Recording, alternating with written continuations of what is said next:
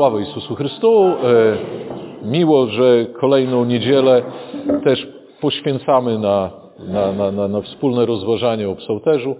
E, psalmy jutrzni, poranne, które czytane są w cerkwi.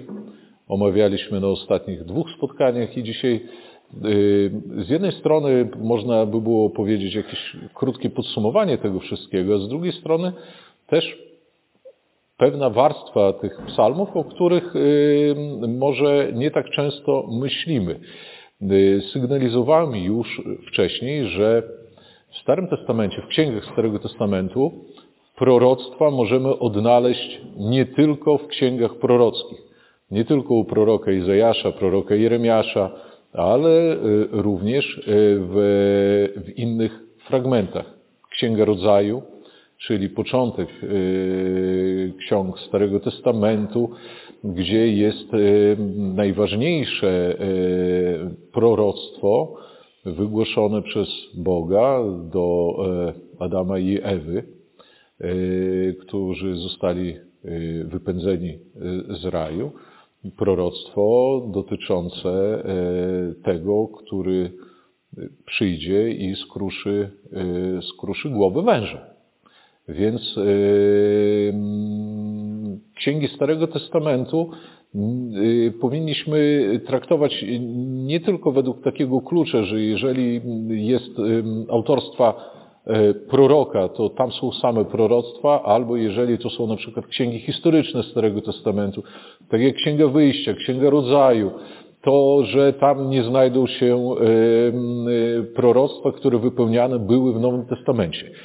I tak samo Księga Psalmów również zawiera wiele myśli, które interpretowane są jako właśnie proroctwa, jako, jako zapowiedź bardzo konkretna. Jakby proroctwa w Starym Testamencie miały jeden swój zasadniczy cel – nie wyjaśniały, po co człowiek żyje na ziemi, nie wyjaśniały jakichś tajemnic y, y, rządów międzynarodowych, nie wyjaśniały, y, kiedy będzie koniec świata i tak dalej. Nie skupiały się na niczym z takich ziemskich aspektów, które zazwyczaj dla ludzi w przyszłości są ciekawe, a skupiały się na odkupieniu, którego dokonuje Zbawiciel, na Mesjaszu, na tym, że ten Mesjasz ma jakieś zadanie i w czym się przejawia to zadanie i jak będzie zrealizowane. I tak w Starym Testamencie, w różnych księgach, w różnych miejscach możemy znaleźć całą taką rozbudowaną mapę, która pozwala nam y, ją y, bardzo jednoznacznie powiązać z Jezusem Chrystusem i z tym, czego dokonuje. Jest w proroctwach mowa i o świętym Janie Chrzcicielu, jest y, mowa i o y, y, Matce Bożej, o Bogrodzicy, o, o zrodzeniu Zbawiciela, o tym, że zostanie zrodzony z określonego rodu, w określonym miejscu. Jest mowa też o tym, jaka będzie jego droga jako nauczyciela jest o tym wszystkim mowa w Starym Testamencie. I teraz nawet w tych sześciu psalmach spróbujmy poszukać takich fragmentów, które mówią e, właśnie o Mesjaszu. E, ojcowie, którzy komentują Pismo Święte, które, którzy komentują psalmy, e, mówią o psalmie 62, czyli jednym z psalmów jutrzni. Święty Cyryl, święty Atanazy z Aleksandrii skupiają się na wersecie czwartym. I tutaj mam nadzieję, że widzimy E, ten werset czwarty, albowiem Twoje miłosierdzie jest lepsze od życia. Moje wargi będą Ciebie wysławiać. Święty Cyry i święty Atanazy z Aleksandrii wyjaśniają, że życie, e, czyli to, co do tej pory jakby ludzie mieli w Starym Testamencie, to życie na, na poziomie Starego Testamentu jest niczym w porównaniu z łaską Bożą. Jeżeli y, przypomnimy sobie nauczanie Jezusa Chrystusa, y, padają z ust Zbawiciela takie słowa, że kto się nie narodzi z wody i ducha, nie może wejść do Królestwa Bożego. Sam Zbawiciel wskazuje, że chociaż człowiek egzystuje, jego organizm żyje, doświadcza bólu, radości, cierpienia, to tak naprawdę nie jest to w pełni jeszcze życie. Takie życie, na które Bóg zaplanował człowiekowi, do którego Bóg przygotował człowieka. Że stać człowieka na to, żeby te życie przeżyć bardziej w pełni, ale możliwe jest to już, tak jak mówi tutaj psalm, nie tylko w oparciu o siły ludzkie, czyli sam człowiek sobie zakłada, że, że jego życie wejdzie na wyższy poziom, ale żeby weszło to życie na wyższy poziom, musi być to pomoc, łaska Boża. Czyli jak tłumaczy, tłumaczą ojcowie, tak naprawdę pomoc Zbawiciela, czyli zbawienie, które zostało objawione wszystkim, którzy się do Niego uciekają. W kolejnym wersecie, w szóstym wersecie, niby tłuszczem i szpikiem sycić się będzie moja dusza i radosnymi wargami będą Ciebie sławić moje usta. E, już mówiłem, że w Starym Testamencie e, przykłady, takie e, obrazy były zaczerpnięte z życia ludzkiego. I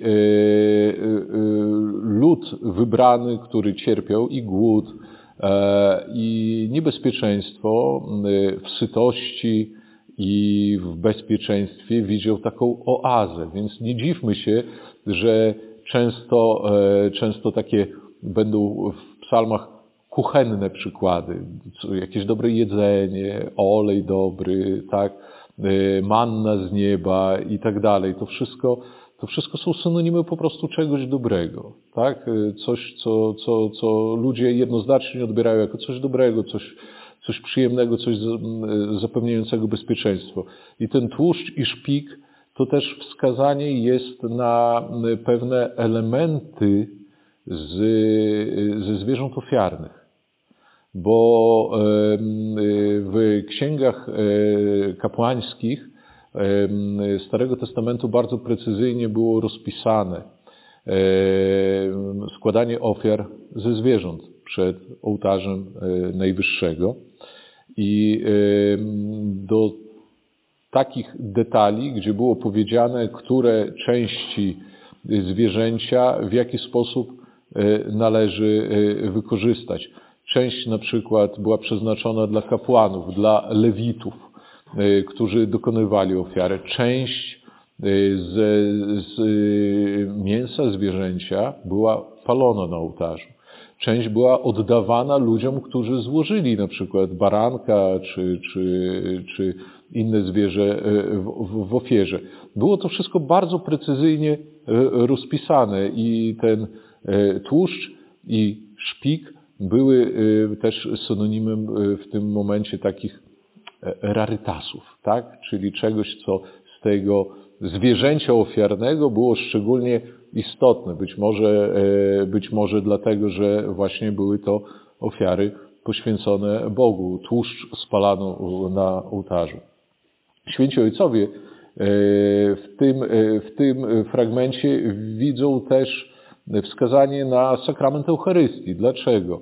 Bo Stary Testament koncentrował się na pokarmach cielesnych, a tutaj psalmista Dawid mówi o tym, że dusza będzie się czymś karmiła i z perspektywy chrześcijaństwa e, możemy powiedzieć, że tym pokarmem dla duszy, to o czym w Ewangelii Jana Zbawiciel e, mówił i dla Nikodema w rozmowie z Nikodemem i dla Samarytanki, to było właśnie e, pokarm dla duszy. Pamiętacie o chlebie życia, Pamiętacie o żywej wodzie, tak? Te fragmenty z Ewangelii Jana, te, te mowy Zbawiciela miały dla ludzi pokazać, że są pokarmy i jest woda, którą wy spożywacie i nie gasi na zawsze pragnienie i na zawsze nie syci, a ja proponuję coś innego, coś, co sprawi, że nie będziecie więcej łaknąć i pragnąć, tak? I to, to jest to jest, y, y, ojcowie nawet w takich subtelnych wersetach odszukują no, tak, takich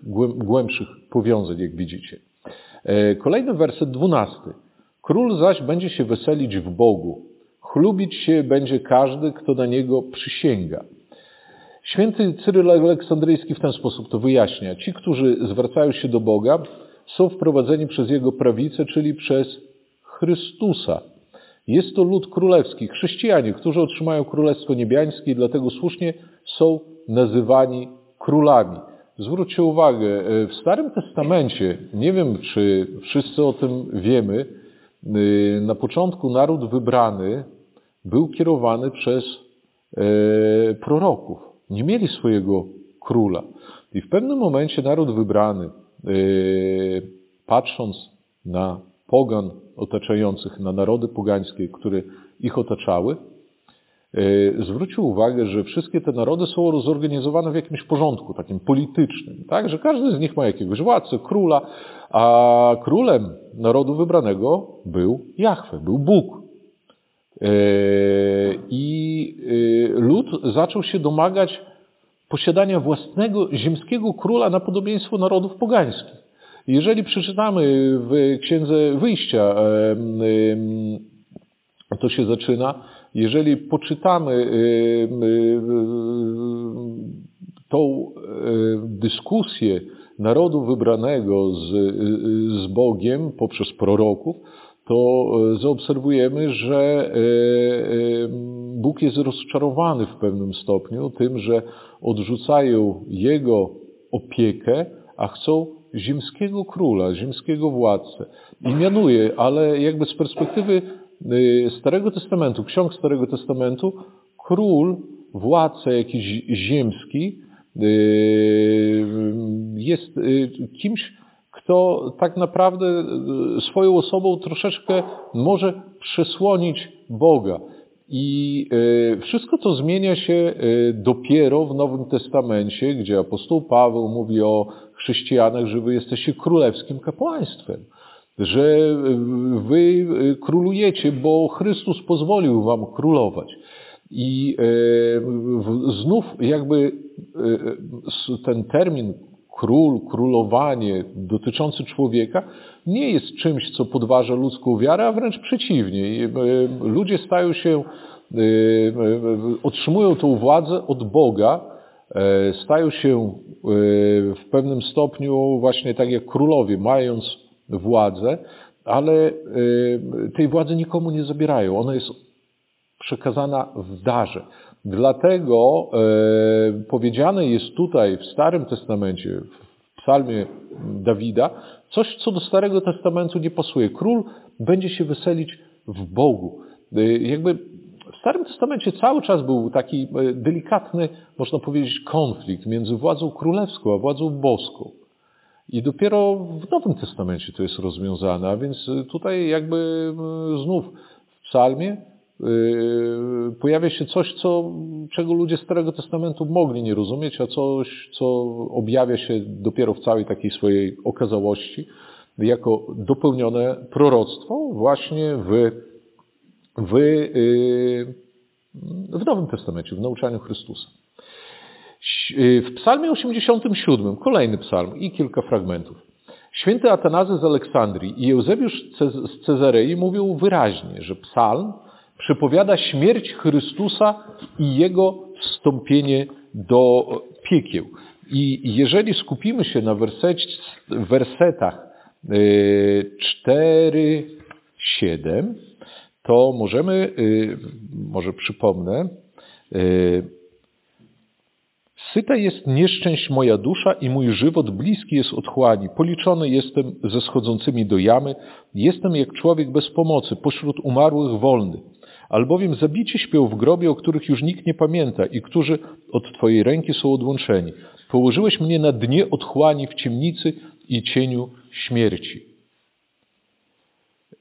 Wspominaliśmy, że te wersety mówią o, o, człowieku, który z jednej strony uświadamia sobie swój grzech, swoją fatalną sytuację, to, że, że jakby y, doprowadza y, ta sytuacja go do, do, y, do takiego miejsca, właśnie do Hadesu, do miejsca bez, bez, bez, bez nadziei, ale z drugiej strony przypomnijmy sobie, co takiego dzieje się w Wielką Sobotę, kiedy to sam Zbawiciel schodzi właśnie do takiego miejsca i pośród tej śmierci jednak odnajduje e, ludzi, których wyprowadza do, do życia. I e, e, stąd, jeżeli tak odczytamy ten psalm, wtedy bardziej naturalne stają się takie huźdawki emocji, które psalmista Dawid w tym psalmie zawiera. Bo z jednej strony jest taki pesymizm, że jest otchłań, jest Hades, jest śmierć, nie ma nadziei, a z drugiej strony jest taki radosny okrzyk Dawida, że cała moja nadzieja w Bogu, tylko w Bogu moja nadzieja, On mnie prowadzi, On mnie wyzwoli i tak dalej. Y, to wszystko jakby w noc paschalną się realizuje. Poprzez ten tragizm otchłani jest wyjście do y, jasności. Po zejściu duszy do piekła przecież Zbawiciel wyzwala przybywających tam sprawiedliwych, którzy cieszą się razem e, z aniołami. I e, jak widzicie, e, dobrowolne przyjęcie śmierci przez Chrystusa jest ukazane w wersecie piątym. Zaliczono mnie do tych, którzy wstępują do dołu. Jestem jak człowiek bez pomocy, wolny pośród umarłych. Nie za długo Mamy nadzieję, że doczekamy nocy paschalnej i będziemy mogli wysłuchać na jutrzni w nocy mowy paschalnej świętego Jana Chryzostoma.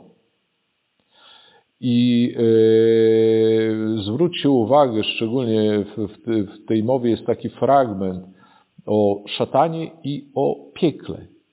Z jednej strony mówi o piekle pustym, z drugiej strony mówi o szatanie oszukanym. Dlaczego szatanie oszukanym? Bo myślał, że rozciągnął swoją władzę nad człowiekiem, a porwał się na samego Boga, bo myślał, że strąci do otchłani kolejną duszę grzeszną, a strącił tego, który nie miał grzechu i który rozsadza jakby przez to całą otchłań.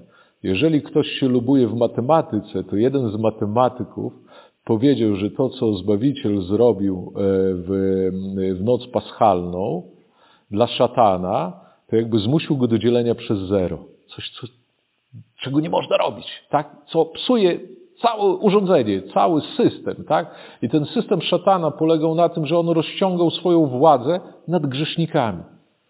I on w tym momencie y, uwierzył, że Zbawiciel jest ten y, ukrzyżowany Jezus Chrystus też jest poddany Jego władzy i e, wyciągnął rękę na tego, który jest ponad nim i dlatego piekło zostało rozsadzone. Tak? Piekło zostało zniszczone, bramy, e, bramy piekielne zniszczone i otwarte. E, ojcowie tłumaczą, że w tą noc paschalną Zbawiciel tak naprawdę zdejmuje przekleństwo, które spoczywa na człowieku poprzez grzech prarodziców.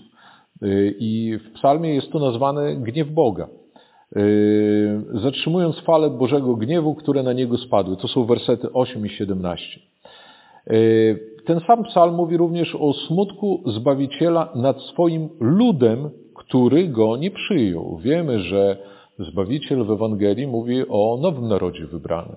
Albowiem ci, którzy w Starym Testamencie byli wybrani przez Boga, nie poszli za nim i Zbawiciel mówi, oto powołuje nowy naród wybrany. Kamień, który był odrzucony przez budowniczych, staje się nowym kamieniem, fundamentem nowej, nowej, nowej, nowej budowli. Jest werset jedenasty, który brzmi w następujący sposób. Czyż dla umarłych będziesz czynić cuda? Czyż cienie powstaną i będą wyznawać Ciebie? Czy ktoś będzie w grobie opowiadać Twoje miłosierdzie i Twoją prawdę w miejscu zagłady? Jakby pojawiają się takie logiczne pytanie, czy, pytania, czy w tym, w tym kraju ciemności, w kraju smutku, w krainie, nad którą, nad którą nie ma nadziei, czy tam może pojawić się jakieś właśnie światło radości, tak? Czyż cienie będą, y, powstaną i będą wyznawać Ciebie? To wszystko faktycznie w noc paschalną się dokonuje. Czy ktoś będzie w grobie opowiadać Twoje miłosierdzie? Okazuje się, że sam Bóg wstępuje, żeby opowiadać o tym miłosierdziu. Popatrzcie, jakie, jakie, jakie obrazy, jakby, jakie nawiązanie do, do czegoś, co, co dopiero ma nastąpić, do, do właśnie do zstąpienia do otchłani. Psalm mówi również o uczniach, którzy opuścili go w jego męce. Oddaliłeś ode mnie w dziewiętnastym wersecie przyjaciela i sąsiada i mych znajomych. Cały psalm rozumiany w sensie mesjańskim jest też modlitwą, jakby modlitwą Chrystusa do Jego Ojca. I czasami czytając psalmy powinniśmy mieć taką świadomość, że chociaż autor mówi zawsze o, jakby o sobie w liczbie pojedynczej, ja jestem grzesznikiem, ja upadłem, ja idę, ja wychwalam, ja coś robię, to czasami mówi jako każdy z nas, jako człowiek, czasami też objawia jakby głos Boży, jest jakby narratorem, który mówi w imieniu Boga. Też na to powinniśmy czasami z, z, zwracać uwagę. W kolejnym psalmie, w 102, psalm 102 yy, jest tym pochwalnym psalmem. Święty Atenazy z Aleksandrii mówi o tym, że yy, ten psalm yy, mówi o cerkwi Nowego Testamentu, o duchowych darach, które Zbawiciel przyniósł ludzkości, o oczyszczeniu z nieprawości. Co znaczy oczyszczenie z nieprawości? Czy w Starym Testamencie istniało coś takiego jak oczyszczenie z nieprawości? Nie. Natomiast Zbawiciel w Nowym Testamencie ustanawia sakrament spowiedzi, sakrament pojednania właśnie. Tak on się zresztą, tak jest tłumaczony dla nas i takie ma znaczenie. I w, tych, w, ty, w tym wezwaniu właśnie tego pojednania ojcowie widzą nawiązanie do, do sakramentu pokajania. Ten psalm, dla przypomnienia, to błogosław duszu moja Pana. Ten sam psalm pochwalny, który, który słyszymy podczas sześciu psalmów juczni, ale i słyszymy bardzo często na liturgii. I tam w trzecim wersecie padają takie słowa. On oczyszcza wszystkie Twoje nieprawości, leczy wszystkie Twoje choroby. W jaki sposób? W Starym Testamencie nie, nie widzieliśmy tego e, działania. E, natomiast kiedy Zbawiciel przychodzi, on jako pierwszy zaczyna właśnie, zwróćcie uwagę, dwa rodzaje cudów skierowanych do człowieka. Albo wypędzenie demonów, czyli uzdrowienie duszy, albo odzyskanie wzroku, wskrzeszenie, prawda, e, wyprostowanie człowieka, czyli uzdrowienie ciała. Nie można powiedzieć, że Mesjasz dba tylko o stronę duchową. W Nowym Testamencie, czytając Ewangelię, widzimy, że i to, i to się dokonuje, tak? I uschnięta ręka staje się żywą, y, i krew przestaje, przestaje człowiek krwawić, tak? Więc różnego rodzaju cudów dokonuje Zbawiciel. I tych skierowanych na duszę człowieka, i tych skoncentrowanych jak najbardziej na tą stronę wyłącznie cielesną. Dalej, święty Atanas z Aleksandrii pokazuje, że te wszystkie właśnie błogosławieństwa skierowane, mówiące o Bogu, który coś robi, to w zasadzie odkrywają nam prawdę o tym, czego dokonał Zbawiciel, bo to Zbawiciel jako pierwszy pośród ludzi wszystkich tych rzeczy spójnie dokonał. Można, można e, dawać przykłady do każdego wersetu. E, e, nasyca dobrami Twoje pragnienie, odnowi się jak orla Twoja młodość, pańczyny miłosierdzie i los wszystkim uciśnionym. To wszystko pokazał swoje drogi, pokazał swoje zamiary. Szczodry jest, wielce cierpliwy, wielce miłościwy, nie jest zagniewany na zawsze, nie chowa urazy na wieki nie postępuje z nami według naszych nieprawości, ani według naszych grzechów nie odpłaca nam. E, to Zbawiciel uczy swoich uczniów wbrew Staremu Testamentowi, ile razy przebaczać. poszerza to nie siedem razy, ale siedemdziesiąt razy siedem razy. Tak? Ile razy wyciągnąć rękę do bliźniego? Tak? Na, pytanie, na pytanie apostołów. Nie miłujcie bliźnich jak siebie samego, miłujcie tak, jak ja umiłowałem was. Jakby poszerza, ukazuje znacznie głębsze miłosierdzie, aniżeli widnieje ono z kart Starego Testamentu.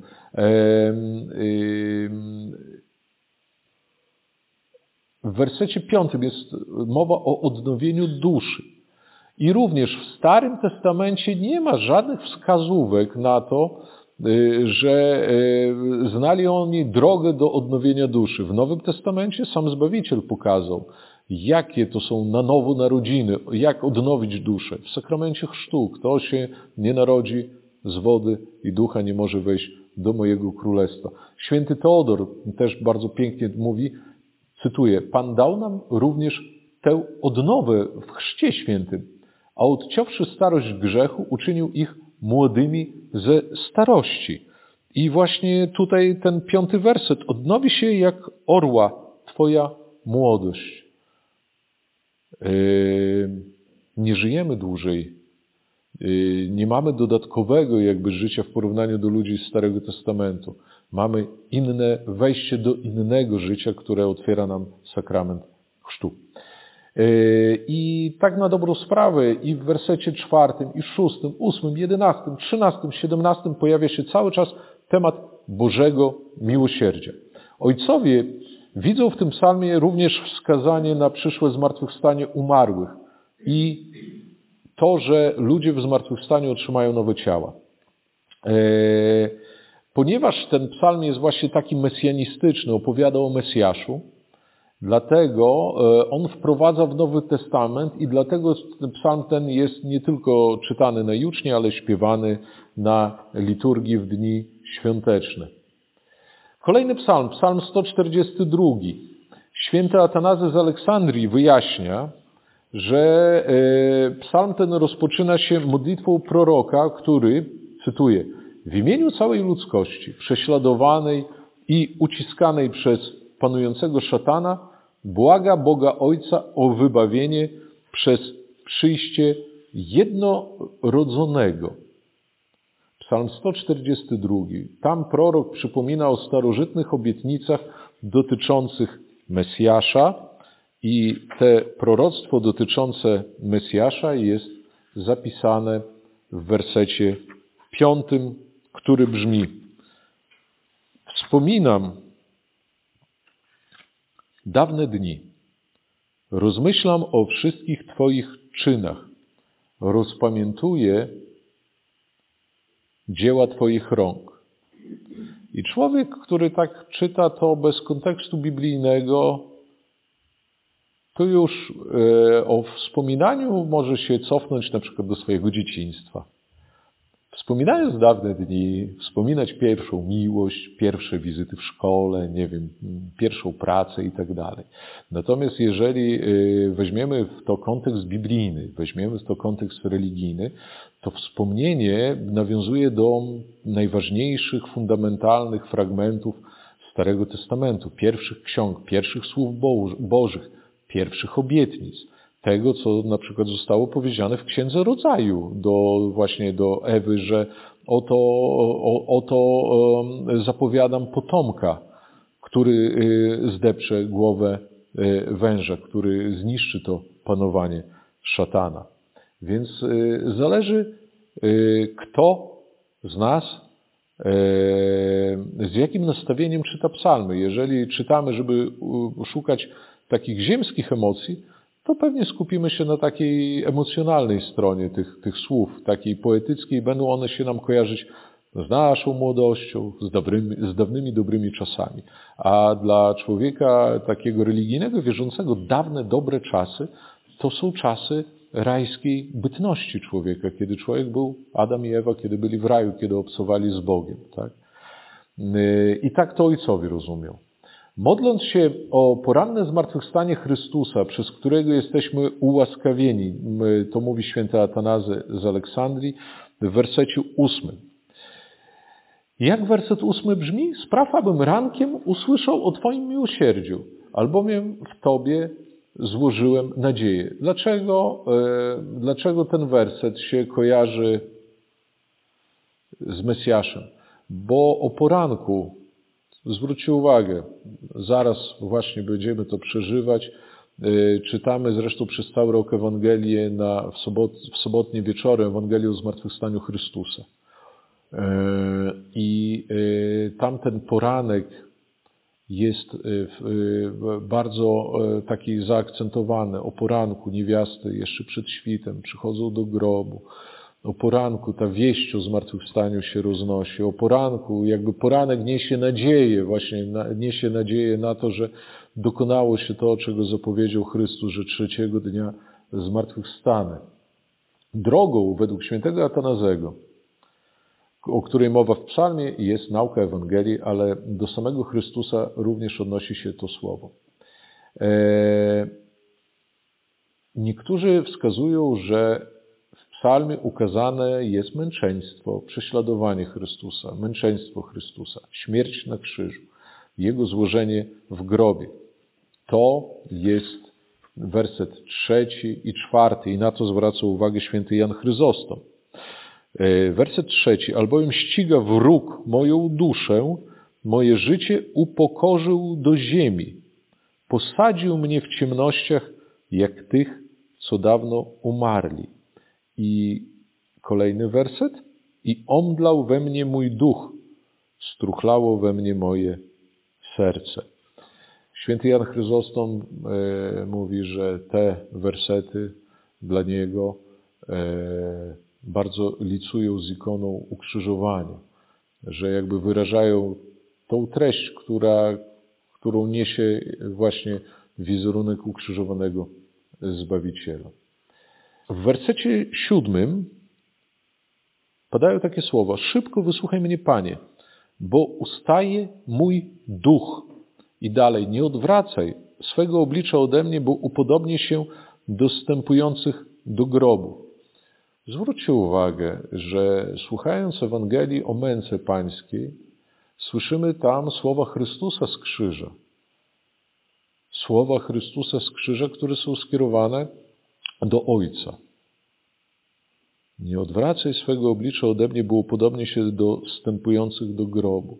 Zbawiciel wstępuje do grobu ale stępuje wypełniając wolę Boga Ojca, ale na krzyżu zwraca się do Niego z prośbą jakby o takie wsparcie, o, o te o poczucie bliskości, że, że Ojciec nie zostawił Go na krzyżu. Te, te obrazy w jakiś sposób przed wiekami psalmista Dawid też e, zaobserwował i umiał je przedstawić psalmach. Psalm jest y, cały y, skoncentrowany na takim temacie Bożej sprawiedliwości i Bożej prawdy. I zwracając uwagę na, na, na pojedyncze wersety, też nie powinniśmy zapomnieć o tym, że w Starym Testamencie było kilka takich terminów, które mm, dla człowieka wierzącego kojarzyły się bardzo precyzyjnie z Bogiem, takie przydomki Boga. Zwróćcie uwagę, w naszej tradycji chrześcijańskiej, prawosławiu, mamy takie określenie jak pantokrator, czyli wszechmogący. Dla nas jest to określenie nie człowieka, nie jakiegoś władcy, tak, nie jakiegoś lidera, to konkretnie Boga i konkretnie Zbawiciela Jezusa Chrystusa, tak? Nawet na ikonach, niektóre ikony Zbawiciela są podpisane wszechmogący, pantokrator. Tak? Nie Jezus Chrystus, prawda, a pantokrator, po prostu takie określenie. Y, niektóre z terminów stały się synonimami Boga, określeniami Boga, szczególnie Żydzi, którzy bali się, nie, nie uznawali to za grzech, wypowiadanie tego starotestamentowego imienia Boga, Y, używali zamienników i te zamienniki stały się dla nich imionami bożymi. I właśnie y, y, sprawiedliwy i prawy, to, to tak jakbyśmy w języku polskim zapisali je dzisiaj wielkimi literami, też powinny by się nam wszystkim kojarzyć z Bogiem. Czy się kojarzą? No, dzisiejszy język jest tak rozchłystany, jest tak roz, roz, e, e, wieloznaczny, że trudno nam to odnaleźć. Natomiast dla ludzi, którzy e, pisali, czytali głównie tematy duchowe, religijne, biblijne, to było bardzo precyzyjne. Inny termin używali, innego terminu używali w języku greckim na określenie sprawiedliwego człowieka, a inny termin na sprawiedliwość Bożą. Inny termin na miłość, na przykład Grecy mieli kilka, mają do dzisiaj, mają kilka określeń na miłość. E, miłość intymną, cielesną, miłość jakąś taką przyjacielską, tak? I miłość Bożą. I właśnie tutaj w tym psalmie padają te terminy, które określały i sprawiedliwość, i prawdę Bożą. E, jest jeszcze werset dziesiąty w tym psalmie. Naucz mnie pełnić Twoją wolę, albowiem Ty jesteś moim Bogiem. Niech dobry Twój duch prowadzi mnie ku ziemi prawej. Duch Twój błogi nastawi mnie na ziemię prawą. To nic innego jak wskazanie o Duchu Świętym, o którym również Stary Testament y, poza proroctwami milczy. Nie ma takiego wykładu, objawienia Trójcy z bardzo precyzyjnym określeniem Bóg Ojciec, Bóg Syn, Bóg Duch Święty. To objawienie Trójcy kryje się w proroctwach i jest subtelnie przekazywane przez różne przez różnych autorów Starego Testamentu i my odkrywamy całą tą pewnie, pełnię dopiero w Nowym Testamencie.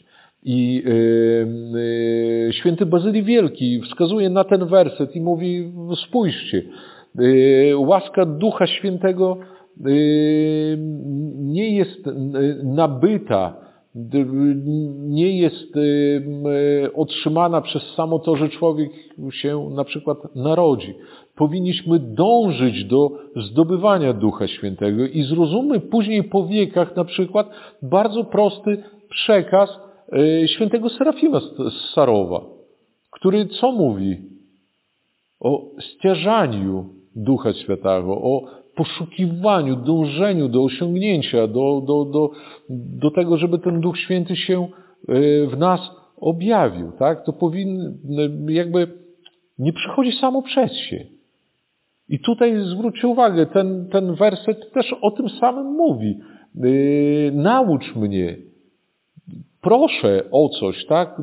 Yy, to człowiek powinien dążyć do tego, żeby, żeby otrzymać tą łaskę Ducha Świętego, tak? I niech Twój duch, dobry Twój duch, prowadzi mnie ku ziemi prawej. Ziemią sprawiedliwą, prawą jest oczywiście Królestwo Niebiańskie. I tutaj trzeci raz dzisiaj padają te słowa. Kto nie narodzi się z wody i ducha, nie może wejść do Królestwa Bożego. Słowa Chrystusa.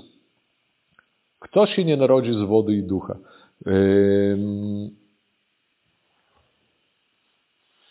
Jak widzicie, kilka psalmów. Kilka psalmów, kilka wersetów, a ojcowie cerkwi yy, widzą w tym wiele wskazań na yy, na to, czego dokonuje Mesjasz. I nie są to oczywiście najbardziej mesjańskie z psalmów, e, które e, słyszymy w cerkwi. I w ten sposób można powiedzieć, że sześć psalmów e, do czegoś nas przygotowuje podczas nabożeństwa jutrzni. Z jednej strony ukazuje, to już tak podsumowując, z jednej strony ukazuje człowieka jako istotę grzeszną, jako upadłą, jako tą, której coś tam w życiu nie wychodzi, prawda? Czyli pokrywa się to z naszą często samooceną człowieka e, niedoskonałego, człowieka, który rozumie no, jakby e, zapętlenie swych błędów, problemów, których sam nie jest w stanie rozwiązać. Ale z drugiej strony te psalmy, ten dobór psalmów w piękny sposób też y, konstatację, takie stwierdzenie tej niedoskonałości nie przekuwa w depresję, ale rozwiewa to wszystko, dając nadzieję. I nadzieję nie w naszych siłach, Nie w, jakby w tym, że człowieku zmotywuj się, zmobilizuj się, dasz radę. Nie, nie w ten sposób motywuje. Pokazuje Zbawiciela, pokazuje jakby miłosierdzie Boże, pokazuje nadzieję, którą człowiek powinien pokładać w Bogu. I tak ten człowiek skulony, y, którego, którego, tak jak w, psalmie, w psalmach tych słyszeliśmy, którego wszystko boli, który skłania się ku ziemi, którego oczy są mętne, którego ciało jest słabe, każdego ranka budzi się z nadzieją i patrzy w niebo, kieruje swój wzrok na Boga i w Nim, tylko w Nim pokłada nadzieję. To jest nam potrzebne. Taka perspektywa chrześcijanina jest, jest, jest dobra. Źle, jeżeli chrześcijanin uznaje się za świętoszka, czyli że wszystko jest dobrze, bo wtedy nie widzi swoich błędów, ale źle, jeżeli też pogrąża się w tych błędach i nie widzi całej tej nadziei, którą daje Bóg. Bóg nie po to mówił o tym w Starym Testamencie i nie po to zszedł w Nowym Testamencie i był pośród nas, żebyśmy my tego nie zauważyli i żyli dalej swoją depresją. Nie powinniśmy tego robić. I właśnie ten psalm od światła do ciemności prowadzi. Tak jak w cerkwi zaczyna się w ciemności, kończy się w oświetleniu, kończy się objawieniem Bożym, bo Gospodź jawi się nam, tak samo powinno to e, wywołać taką samą reakcję w naszym sercu, te e, psalmy, które słyszymy. E, zgodnie z zapowiedzią, mamy jeszcze trochę czasu, więc zgodnie z zapowiedzią chciałbym teraz zaproponować może jeden mniej znany psalm i mniej czytany w cerkwi, żeby też pokazać, jak e, e, cerkiew sugeruje nam, jak uczy nas rozumieć treść właśnie takich psalmów. Może kilka wersetów na początek psalmu 108 i później komentarze świętych ojców na ten temat. Psalm 108. To jest psalm, y, y, który rozpoczyna się wezwaniem do Boga. Boże, chwały Twojej nie przemilcz. Albowiem usta grzesznika i usta podstępnego otwarły się przeciwko mnie. Mówili przeciwko mnie językiem fałszywym. Osaczali mnie słowami nienawistnymi i występowali przeciwko mnie bez powodu. Zamiast mnie miłować, oczerniali mnie, a ja się modliłem. Oddawali mi złem za dobro i nienawiścią za moją miłość. Postaw przeciwko niemu grzesznika i diabeł niech stanie po jego prawicy. Gdy będzie się sądził, niech odejdzie skazany, a jego modlitwa niech będzie grzechem.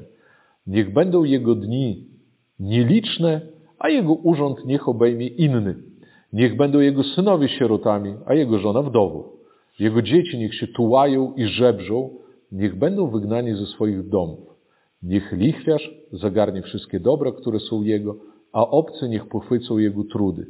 Niech nie będzie miał opiekuna i niech nikt nie ulituje się nad jego sierotami. Niech jego dzieci ulegną zagładzie, w jednym pokoleniu niech zginie jego imię. Niech wspominana będzie nieprawość jego ojców przed Panem i grzech jego matki niech nie zostanie oczyszczony. Niech będą zawsze przed Panem i niech zniknie na ziemi pamięć o nich. Za to, że nie pamiętał, aby czynić miłosierdzie. Prześladował człowieka biednego i ubogiego, a złamanego na sercu przyprawił o śmierć. Umiłował przekleństwo i ono nań przyjdzie i nie zapragnął błogosławieństwa i ono oddaliło się od niego. Przeodział się w przekleństwo jak w szatę, więc przeniknęło jak woda do jego wnętrza i jak oliwa w jego kości. Niech będzie mu jak szata, którą się odziewa i jak pas, którym zawsze się opasuje. Oto zapłata dla tych, którzy rzucają na mnie oszczerstwa przed Panem i mówią złe rzeczy o mojej duszy. A Ty, Panie, Panie, uczyń ze mną według Twego imienia, albowiem Twoje miłosierdzie jest dobre. Wybaw mnie, albowiem jestem ubogim i biednym i moje serce trwoży się we mnie. I jak cień, co się chyli, zostałem zabrany, strząśnięty, zostałem jak szarańcza. Moje kolana osłabło od postu, a moje ciało odmieniło się od oliwy. Stałem się dla nich pośmiewiskiem. Widząc mnie, kiwali swoimi głowami. Pomóż mi, Panie Boże mój, i wybaw mnie według wielkiego, według Twego miłosierdzia. Niech zrozumieją, że to Twoja ręka i Ty, Panie, uczyniłeś to. Choć oni będą przeklinać, Ty pobłogosławisz. Powstający przeciwko mnie zawstydzą się, a Twój sługa rozweseli się. Niech się okryją wstydem ci, którzy mnie oczerniają. Niech się przyodzieją swoim wstydem jak szatą. Wyznawać będę bardzo Pana moimi ustami i pośród tłumu będę Go wysławiał. Albowiem stanął po prawicy ubogiego, aby wybawić od prześladowców moją duszę. Koniec psalmu. I psalm jest yy, stawia przed nami kilka pytań. Przede wszystkim yy, z jednej strony widzimy taką surowość w tym psalmie, srogość wręcz po, po, po, powiedziałbym, yy, słowa, które yy, możemy w różny sposób interpretować. Ale zanim zaczniemy tą interpretację, to trzeba zadać sobie pytanie, kto mówi w tym psalmie? Kto mówi, kto jest tym oskarżycielem, czy kto życzy tego zła, czy kto właśnie, kto wyjaśnia to, to, czy to jest autor, który mówi od siebie w imieniu swoim grzesznika, czy w imieniu ludzi też grzesznych, czy być może objawia on pewien głos Boży. Tu jest pewna sugestia, którą zaraz spróbujemy rozwinąć. E, święci ojcowie ten psalm analizowali od pierwszych wieków w tradycji cerkiewnej i co ciekawe są bardzo zgodni ze sobą. Ten psalm przede wszystkim przedstawia męki Chrystusa, a z drugiej strony przyszłe, przyszłą karę, która stępuje na Judasza. Jest kilka takich wersetów, które jeżeli w ten sposób e, e, jakby to zaakcentujemy, one stają się naprawdę bardzo, e, bardzo czytelne. Szesnasty werset, zwróćcie uwagę. Za to, że nie pamiętał, aby czynić miłosierdzie, prześladował człowieka biednego i ubogiego, a złamanego na sercu przyprawił o śmierć. O kim tu mowa? Tu właśnie w tym wersecie widać, że to jest y, wskazanie na tego, który właśnie przyprawił o śmierć. Kogo? Zbawiciela. Tak? To jest mowa o Judaszu. Warto zrozumieć coś, co jest trudnością tego psalmu. To forma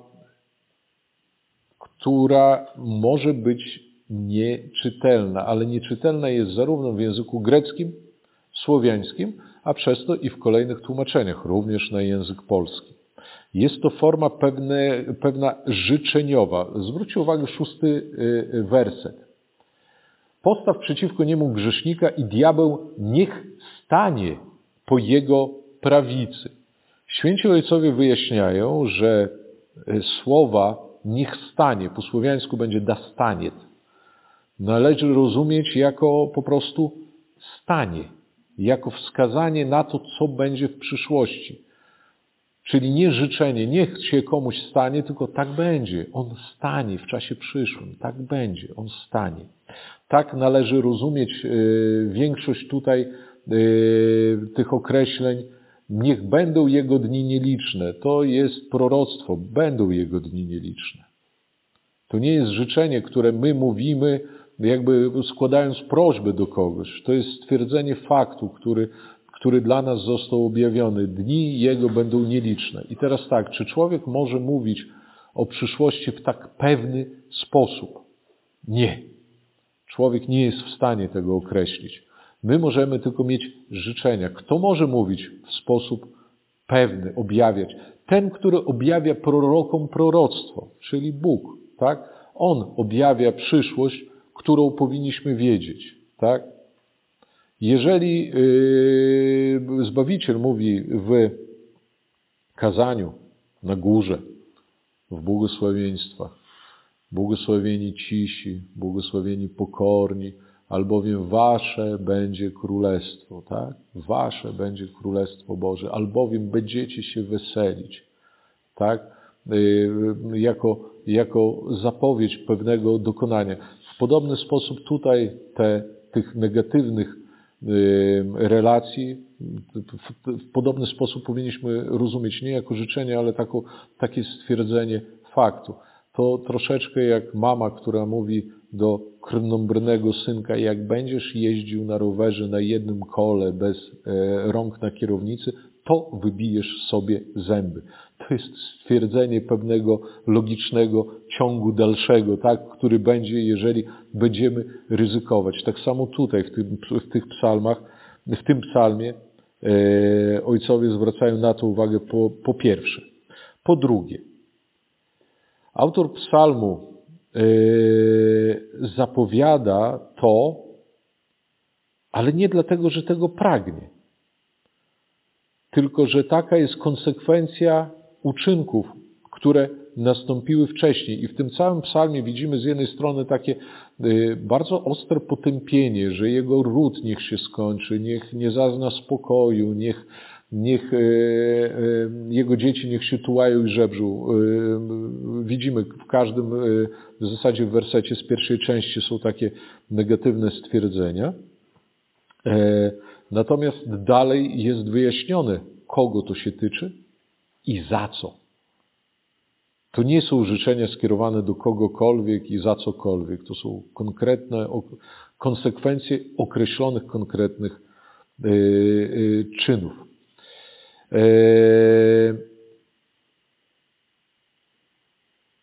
Boże chwały Twojej nie przemilcz. Ojcowie mówią w ten sposób. We wszystkich wspólnotach cerkiewnych które pojawiały się i pojawiają się po całym świecie, e, e, Bóg wychwala swojego Syna. I Syn wychwala Ojca. Dlatego mówi Chrystus do e, Ojca w tym wersecie, że Judasz, który chce mnie zdradzić, pragnie przekreślić Twoją chwałę. Nie chcę Ciebie wychwalać. Boże, chwały mojej nie prymuczy po słowiańsku. Boże, chwały Twojej nie przemilcz. Chodzi o to, że e, Zbawiciel e, pragnie chwały Ojca. Zwróćcie uwagę, w Ewangelii cały czas swoich uczniów kieruje na to, żeby zbliżali się do Niego. Kto mnie zna, pozna Ojca, żeby wychwalali Ojca, żeby modlili się do Ojca, żeby tak, żeby tą relację z Bogiem mieli, żeby chwała Boża była wychwalana na wieki.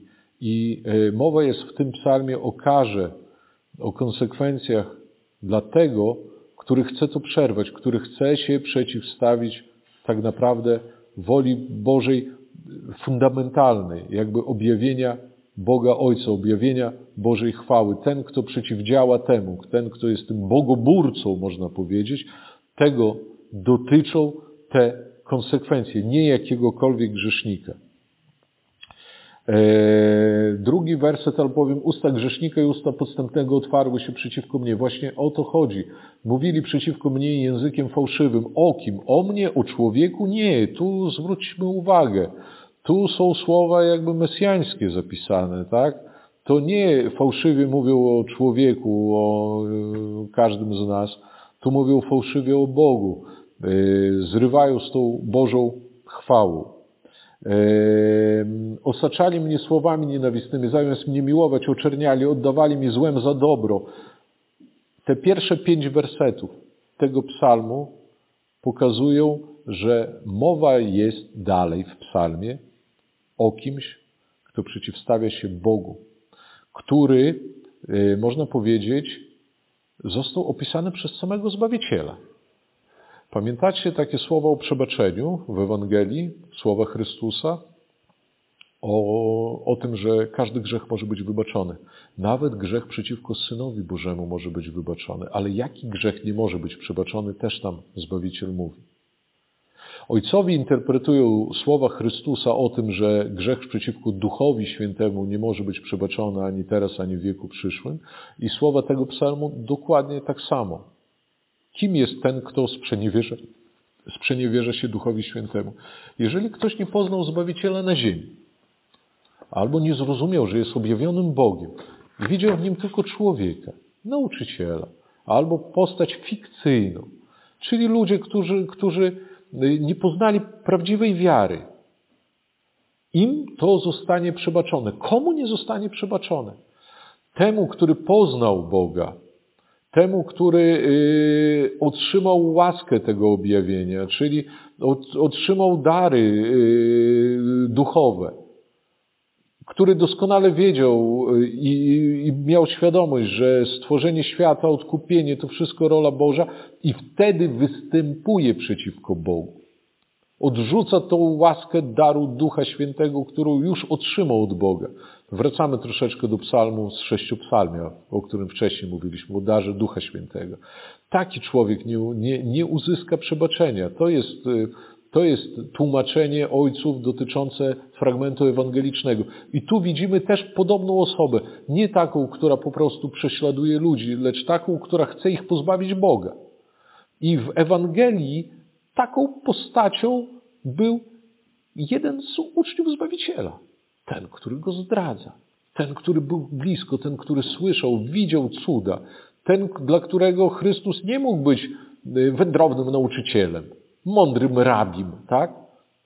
Oni wszyscy wiedzieli, wyznawali go, byli świadomi tego, że jest osobą wyjątkową, że jest Bożą osobą, że jest Mesjaszem, że jest tym, na którego czekały pokolenia, że czyni cuda. Ileż cudów uczynił Zbawiciel, o których mówił dla uzdrowionych, nikomu nic nie mówcie. I mamy takie wskazania w Ewangelii, czasami z opisem, czasami bez opisu. I uzdrowił wielu ludzi.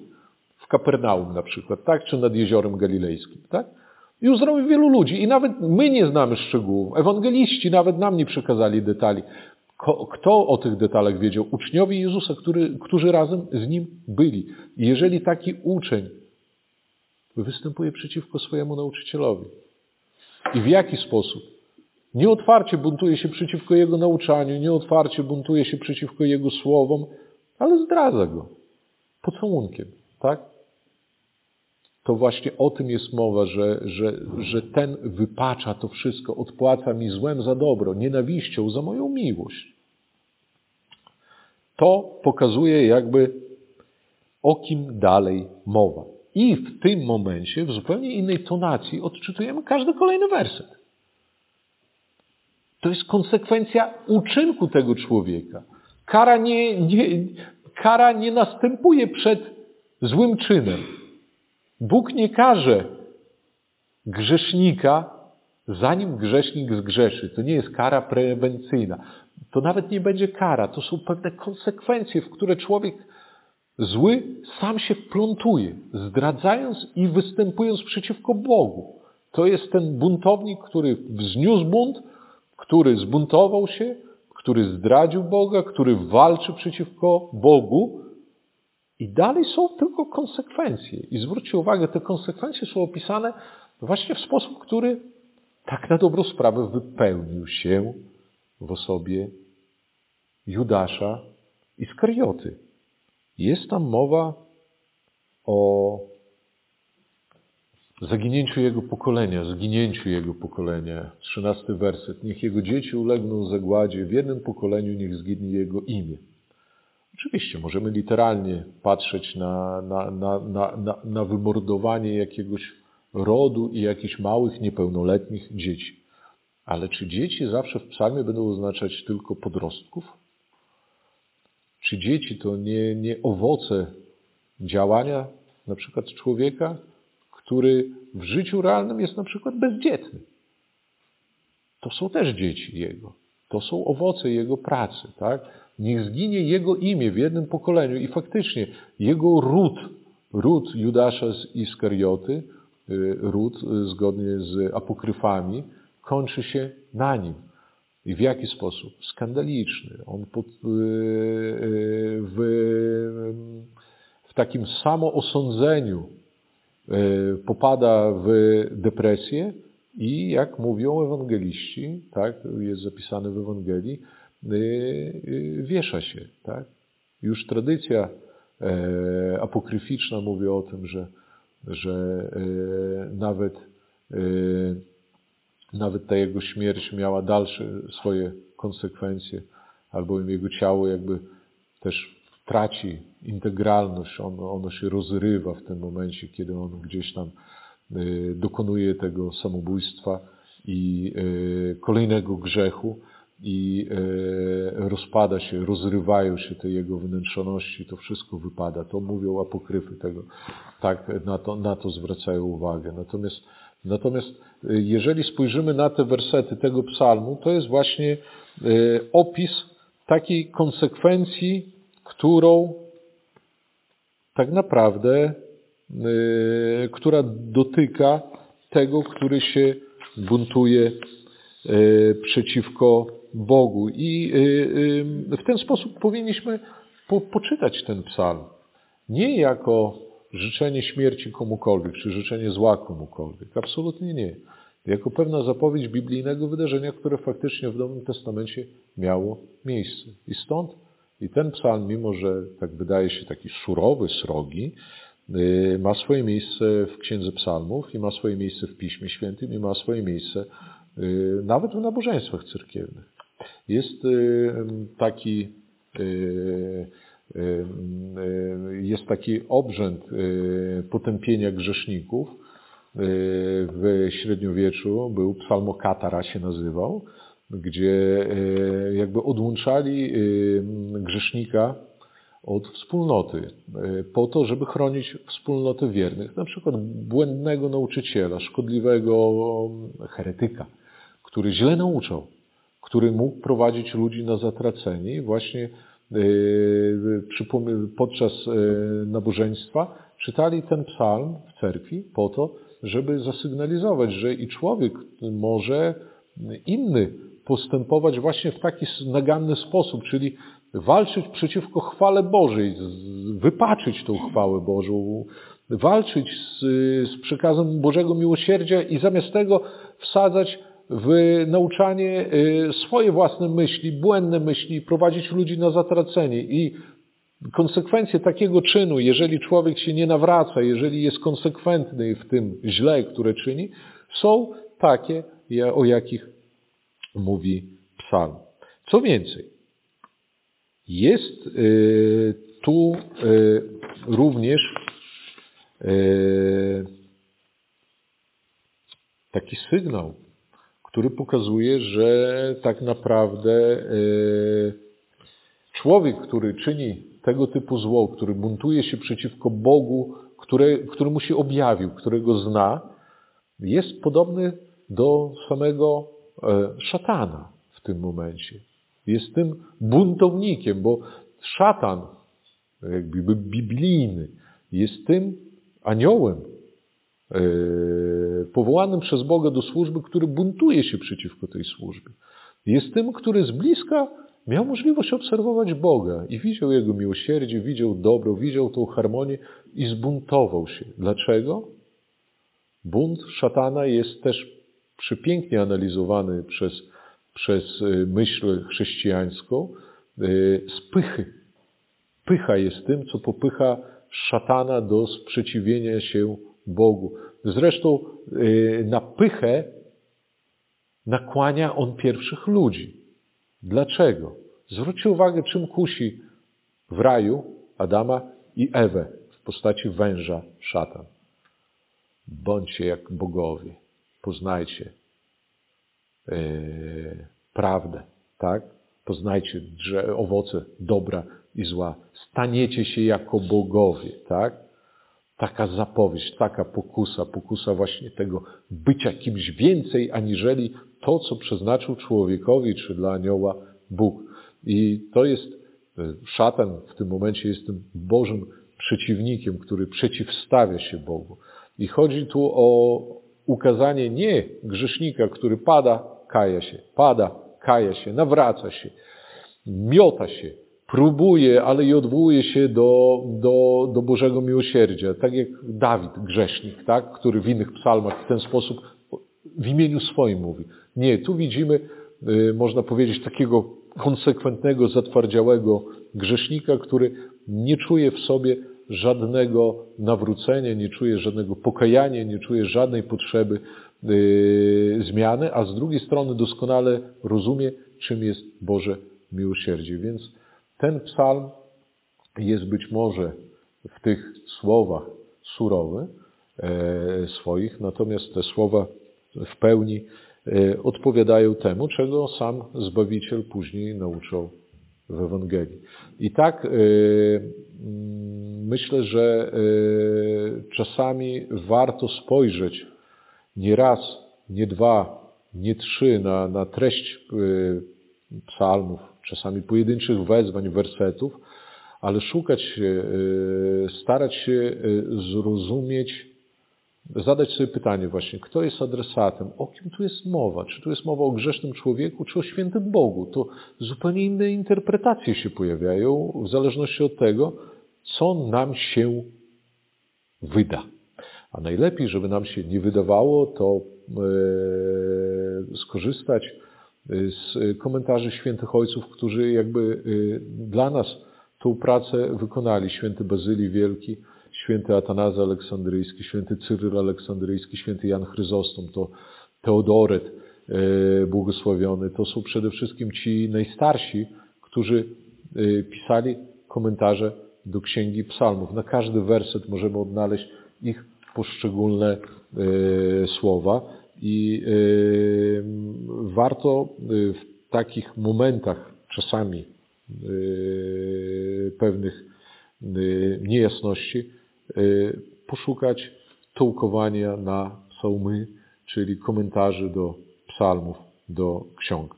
Y, dla przykładu, jeden z wersetów, który zmienia w tym psalmie niejako tematykę. Zwróćcie uwagę, że początek to było określenie tego, kto jest tym złoczyńcą, później wskazanie konsekwencji, które na tego złoczyńcę spadną w sprawiedliwy sposób, ale później zmienia się temat. 26 werset. Pomóż mi, Panie Boże mój, i wybaw mnie według Twojego miłosierdzia. Niech zrozumieją, że to Twoja ręka i Ty, Panie, uczyniłeś to. Już widzimy inny temat, już widzimy zwrócenie się ku czemuś innemu. I na przykład święty Jan Chryzostom mówi o wersecie 27. Niech zrozumieją, że to Twoja ręka i Ty, Panie, uczyniłeś to. I święty Jan Chryzostom mówi bardzo prosto. Rękami nazywane są tu uczynki, które uczynił, zmartwychwstając z martwych Zbawiciel. Czyli znów te stąpienie do otchłani, wyciągnięcie na ikonie stąpienia do otchłani, Zbawiciel dotyka łapie, trzyma, za, trzyma ludzi, wyciąga ich swoimi rękoma właśnie z otchłani pierwszych rodziców. E, tego typu komentarze pozwalają nam czasami uniknąć e, niepotrzebnych dylematów związanych z lekturą I tyle jakby o samym psalmie 108. Yy, yy, na następnym spotkaniu postaram się jeszcze odnaleźć i przygotować i zaproponować yy, mesjańskie fragmenty z różnych wybranych psalmów. Niech to będzie taka wędrówka po, po, po całym psalterzu, bardziej tematyczna, związana z tym, co możemy odnaleźć o Chrystusie w, w Księdze Psalmów i jak jak, jak dużo pięknych informacji o Zbawicielu możemy, możemy stamtąd wyczytać.